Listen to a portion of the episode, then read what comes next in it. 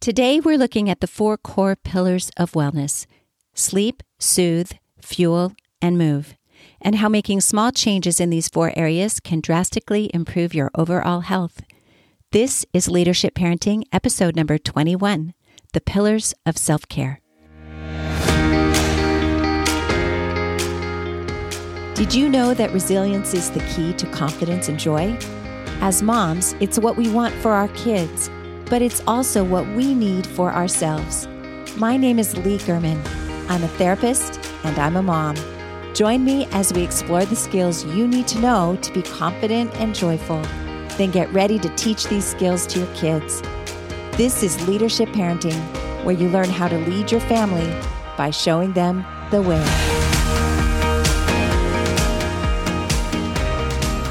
Hey everyone, and welcome back to Leadership Parenting. I am so happy to get this time to spend with you. You know, I think about you guys all the time. At the grocery store, when I'm working with clients, I'm constantly thinking about what can we talk about that will help you in your efforts to feel good and to show up as a parent in the way you want to show up. And I just love the content that we have the opportunity to explore. I invite you to take a moment some at some point and go back and look through the episodes of this podcast. I don't know if you realize it or not, but we are stepping through key critical things that you need to know to be more knowledgeable, more connected, more aware with how you, your body, your brain works so that you can be empowered to really show up and take care of yourself. And we've just spent quite a bit of time on self compassion. And this sets the stage for us to be able to go deeper, to go deeper into what it is you need to be able to feel good, particularly with your self care in looking at how you work with your body. Today, we're jumping into your wellness from a body perspective. And you may remember from a previous episode how I explained that I don't really look at your emotional and mental wellness separate from your physical body. Well, we call this a holistic approach, and I love this way of looking at our experience. It actually has eliminated the roadblocks I used to run into when working with clients. For instance, I used to be trained in only cognitive behavioral therapy and helping people change their thoughts and work with them. But it really only took us so far because once the thoughts happen, the experience is felt in the body. So we have to enlarge our vision and start to include the body. And then we have our behaviors. Our behaviors come from everything I just mentioned. Too many times we try to drop into our behaviors and make a change, and we just aren't very successful at that. And this is I don't know if you notice that. if you if you just try to change a behavior without understanding exactly what makes it up, it's just really hard to do that. And this is so vital to remember for yourself, but also very important to remember for your kids. As parents, we often engage with our kids at the point of behavior. So if you were to draw this out on a line, the behavior is at the end of the line, and everything before it, the way our body feels, what we're thinking and feeling, it all comes before. And it influences the end, that behavior point. So we try to change an outcome when it's already baked. Like the thoughts, feelings, how our body is experiencing things, those are all the ingredients, like the flour, the sugar, the eggs, and the heat of the oven. And then we pull out the cake. That's the behavior. So we can't just yell at a cake and have it change. We have to work with the ingredients before the cake is baked. So I love behavioral strategies. I believe in them, but not as separate entities. I love thinking and cognitive strategies and emotional regulation strategies. They're all good, but not as separate entities. We, of course, separate them out to learn about them. You'll notice that we address those as separate episodes. I address them as separate modules in my courses. I address them as separate workshops so that we can break them down and really study them and understand them. But in application, in problem solving, we need to zoom out and see the whole picture, how they work together. In fact, we can nail the thinking strategies, that separate kind of module. We can get you really good at regulating your emotions. But if your body is depleted, like if you're really low in sleep or any of the things your body needs, we will get undermined. So you may get tired of me saying, Oh, this is so important because I say that a lot. I understand that. And I, I'm doing it again. I'm bringing you yet another thing that I think is so important to add to your holistic picture, to the holistic puzzle. This is another piece of that. And that's because we need all these pieces to function well. And this is often why our wellness gets bumped up to a higher care level, meaning that we need to seek a professional to help us untangle this, to kind of find the trouble spots. And I'm glad we have specialists to help us with this. Um, but oftentimes, those specialists only look at one part, like a specialist for your mind. That might be me. If I only looked at just how you're thinking and how you're regulating your emotions, I might miss something which is why I'm going to zoom out this episode and ask you a little bit about your physical body and its care, in addition to the mental health aspects and the emotional wellness aspects that we are usually addressing. So, this is me checking in on your body and the wellness of your body. And it's good to have a family doctor or an internist or a nutritionist who asks you about your emotional and mental wellness in addition to your physical body and wellness.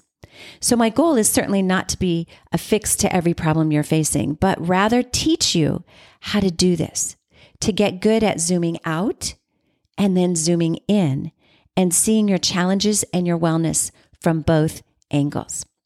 And I want you to do this with your kids too, especially with your children, because you want to be able to see the problem or what we identify as the problem with your kids, what we're the problem we're trying to solve, and zoom in detail it and study it, and then zoom out and see it in context and start to look for contributing factors. You know, that's what I do when a parent comes in and they give me their list of concerns. We definitely look at those. We write them down. We detail them. We kind of turn them inside out. And then I ask them, I want a bigger context. I want to know how your child is sleeping. I want to know how they're feeling in general with their relationships. I want to know all of the good stuff that's happening, the things that you maybe aren't paying much attention to because they're expected and you think they're going well. I want to see the big picture and I want you to see the big picture too. What you get when you do this is a deeper bucket of options that you can access to help you troubleshoot the problem and maybe even prevent it from happening in the future. Okay, so what we're learning here is more than just the content. What we're learning is a process. And so when you learn this process of how to zoom in on specifics and zoom out and get context, you're really arming yourself with this kind of a well of water that keeps giving, keeps giving you that kind of skill set that you need to solve any problem. So we're kind of another analogy is we're teaching you how to fish, right? Not just teaching you, uh, sh- getting a fish for you, a specific fish. We're teaching you how to do this process so that you can apply it to helping yourself and your children solve um, problems and even just approach your life in a very empowered way.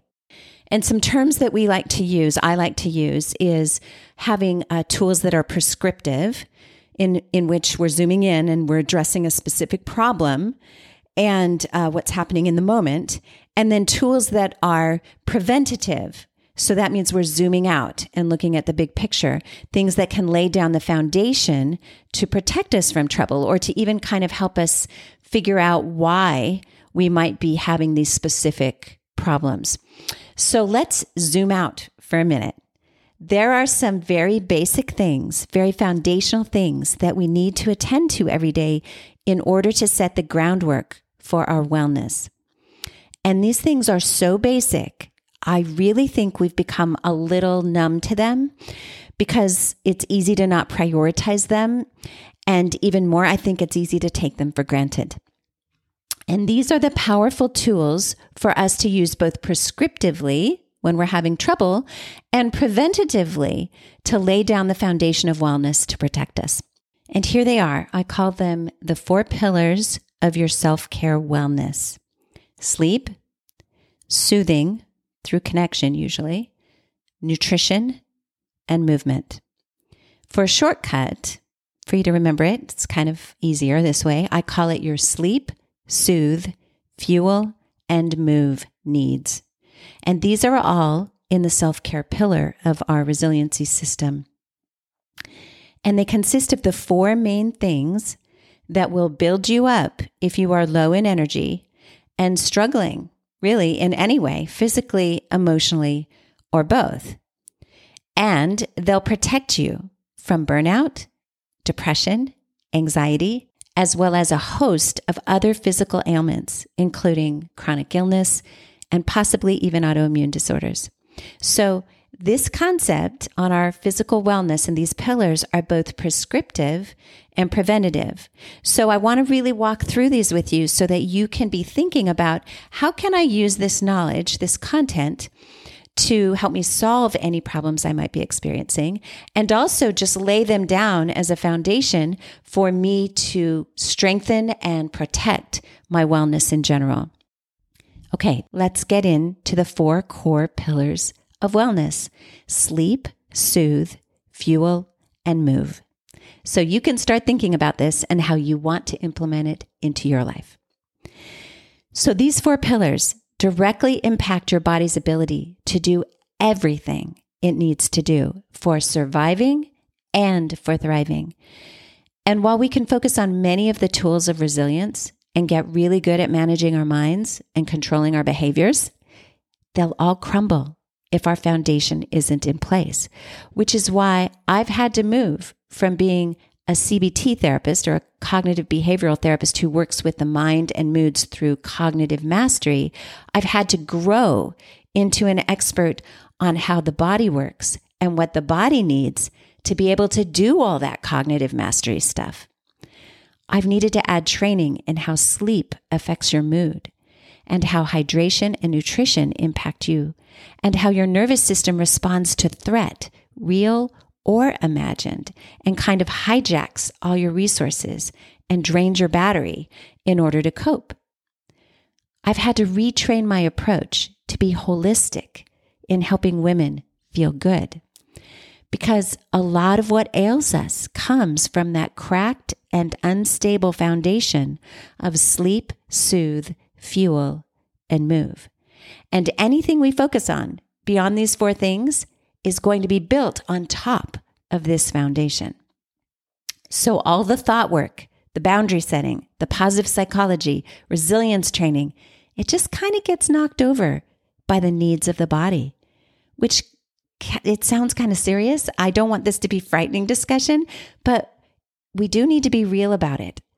I've sat with women who are so incredibly strong and determined. They've built an incredible life with a vision and goals and the commitment to stick to whatever plan they lay out. And then they come to me with some depression, anxiety, feeling burned out, tired, chronically ill, dealing with fatigue, feeling overwhelmed, thwarted, and ultimately blaming themselves for not being strong enough. And I have this mountain of knowledge and tools and ideas to help them. But guess where I start? I start with the pillars of wellness sleep, soothe, fuel, and move. And sometimes it's a surprise and even a disappointment to them. When I have a woman come in hitting the wall, like we talked about in episode 16, and she wants an amazing plan, something she's not thought about, like a magical cure. She wants me to drop some knowledge and she wants to feel better. And I do. But I first have to start with the basics. The first thing I ask her is how much sleep she's had this week, this month. What's the sleep look like for her most of the time?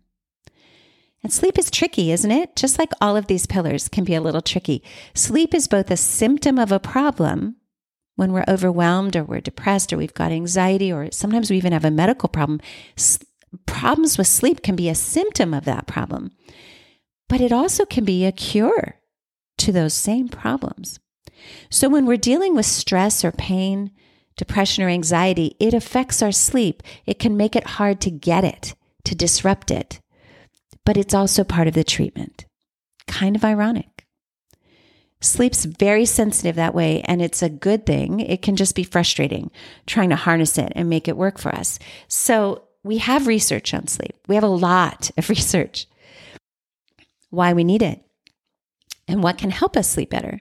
And you're going to want to know that stuff and keep it at the top of mind. Another pillar that we're dealing with nutrition.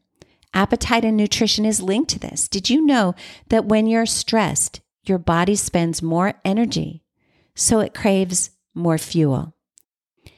And when you don't have enough sleep, your body will give you intensified cravings for food that gives you the fastest bursts of energy. And that kind of food is usually high in sugar and carbs that carry big energy to your system. So those cravings for sweets and junk food, not a sign that you're weak, more a symptom of your body needing something. Okay, let's talk about movement.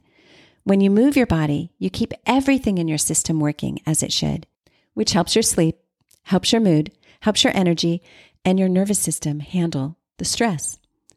But with low energy and high stress, moving and exercise can feel too big. So the body goes to other ways to conserve energy by shutting down or escaping or numbing. So when we move, even gentle movements like yoga, stretching, or even walking just a few minutes a day, we start to reverse the spiral of the body's frantically grabbing for anything it can get to stay fueled. And when we actively sense our stress level rising and know how to dial down our own stress response, the body isn't in as much distress. So it doesn't need the high bursts of frantic food consumption. It can rest more. So sleep is better. And energy is going in the right places because you've turned down your own stress response. And the body has the luxury of taking care of body business the way it needs to. So more energy, you get sick less, you feel more hope and happiness. Do you see the interweave, how these pillars link together and affect each other? Now, that can be overwhelming if we try to get each pillar in the perfect place and have them be equally balanced and perfect all the time. But if we just start working on one thing at a time, one little change in one pillar, like they say, just a 10% increase, a 10% better in one area, we'll start to notice things changing for the good. How do your pillars look right now? Do you have a little sense of what feels like it's working for you and what isn't? Do you get enough sleep? Is it easy for you to sleep or difficult? And do you feel rested when you wake up and throughout your day? And how about your stress? That feeling in your chest or your body that feels like a motor revved, like you're running hot, maybe having some tightness. What does that feel like in your body? And how is your fuel? Are you drinking water and eating throughout the day, getting gas in your tank? And finally, what does your movement look like for you throughout the day and the week? The ways that you move your body, to keep active and keep all the systems working. This isn't a report card that we're scoring. I'm hoping to invite you to sit down with yourself and just have a little peek into how you're feeling and what you think is going well and what might need a little bit more of your attention. When we start to prioritize things, we're putting the focus back into the rightful order and we can get a leg up and start stacking things in a way that they'll stay. They won't get undermined and topple over. And we can't keep parenting at this high level that we expect, this high resilient parenting, leadership parenting, where we're thinking about our children and what they need. It's so hard to do that when our own needs are crying out to us and we don't feel that foundation beneath our feet. So picture four corners, four pillars of your foundation where you're going to build your self care structure sleep, soothe, fuel, and move. So, definitely worth it to train in understanding these pillars and personally tailoring a plan to implement them in your life. not just once in a while, but every day. These are the foundational things that you and I need every single day. And I know this is a big statement, it's a big ask, but you want to have your body work well and your mind work well and your mental and emotional health work well. And in order to have that happen, we absolutely must have each of these things as part of our regular care routine. Okay, take a deep breath. Let's face the reality for a minute. I'm talking to moms with kids and jobs and schedules. And not just one schedule, but like three, four, seven, eight schedules that you're probably managing every day. Isn't it a little gutsy of me to say there's something you must do every day to be well? I know. I worry about this, how it comes across. I will even hold back sometimes when I'm working with a mom who's really overwhelmed. I don't just drop this in her lap or on her to do list while she's barely treading water and almost going under. And I'm one of those specialists that people come to see when this is happening, right? So I don't just throw that statement out to her and like start snapping my fingers and giving her a list and making sure that she walks out the door with a huge to do list. It's a lot. I don't want that to happen to you either. This is kind of the beauty of listening to a podcast and me being able to lay out my wish list for all of you in a non therapy setting, in an educational setting. So I have the luxury of just teaching you the research and the knowledge and letting you decide how you will implement it because I can just drop the knowledge and let you figure it out. But I'm still mindful that many of you may feel overwhelmed just by taking care of the basics for your kids. And it could feel like too much to be adding all this expectation for what you need to be well. So we're walking a line here. And if you were with me in my office, I would know your specific circumstances and would be tailoring a plan to you. And if you need and want that extra help, you can reach out to me, schedule a coaching call. We'll break it down for you. Or meet with your therapist if you have one, or if you have a doctor who's open to taking the time to help you figure out a plan, or a health coach, or even a friend to talk through this with and come up with creative ideas so that you can take the content I'm about to explain to you and apply it. We will definitely be talking about ways to do this in this podcast, but in general, I'm not going to know your personal circumstances. So that means you need to invite your wisdom to listen in with us today. That wise part of you that probably is going to be nodding her head to all the things we talk about because somewhere at the back of your mind, you've heard this stuff. You know what's important and you probably even try to give it to the ones you love. So a lot that I shared today may not be new information, but it's in considering it for you that's going to have the power. And your wisdom can help you listen for what you need the most. The one or two small and doable things you can start to focus on to help you get what you need. Did you notice how I said that? One or two small and doable things, not four, not 10, not all of them. There's a way to do this that is gentle, loving, and kind without guilt and without threat. And hopefully, definitely without fear. Over the next couple of weeks and months, we'll look at each one of these pillars in an episode. And I'll give you some action items that you can start to add to your own self care plan to prescriptively help you feel better and start solving whatever problem you might be facing, and preventatively to protect yourself and prevent burnout, illness, and get ahead of that exhaustion. So I'm purposely taking this slow, starting with building a connection or a friendship with your body, and then working on understanding the self critic that we all have and how she shows up for you, and then starting to learn how to increase your self compassion so you get on your own side. And now we start to look at the research on sleep and all the pillars of wellness. Because I want to come at that research and the plan you make for sleep and for soothing your nervous system and for getting fuel and movement.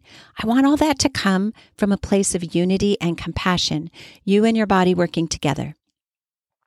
So I'm going to send you back to episode 17 to be reminded how to be friends with your body. Maybe today you just start with listening to your body and beginning to get a little more thoughtful, a little more friendly with it, setting the stage to start to make the changes in the places where you could use a little more TLC. You know, all of these episodes are thoughtfully and purposely laid out as part of a journey. We call it the leadership parenting journey, where first you learn to lead yourself and then you learn to lead your family.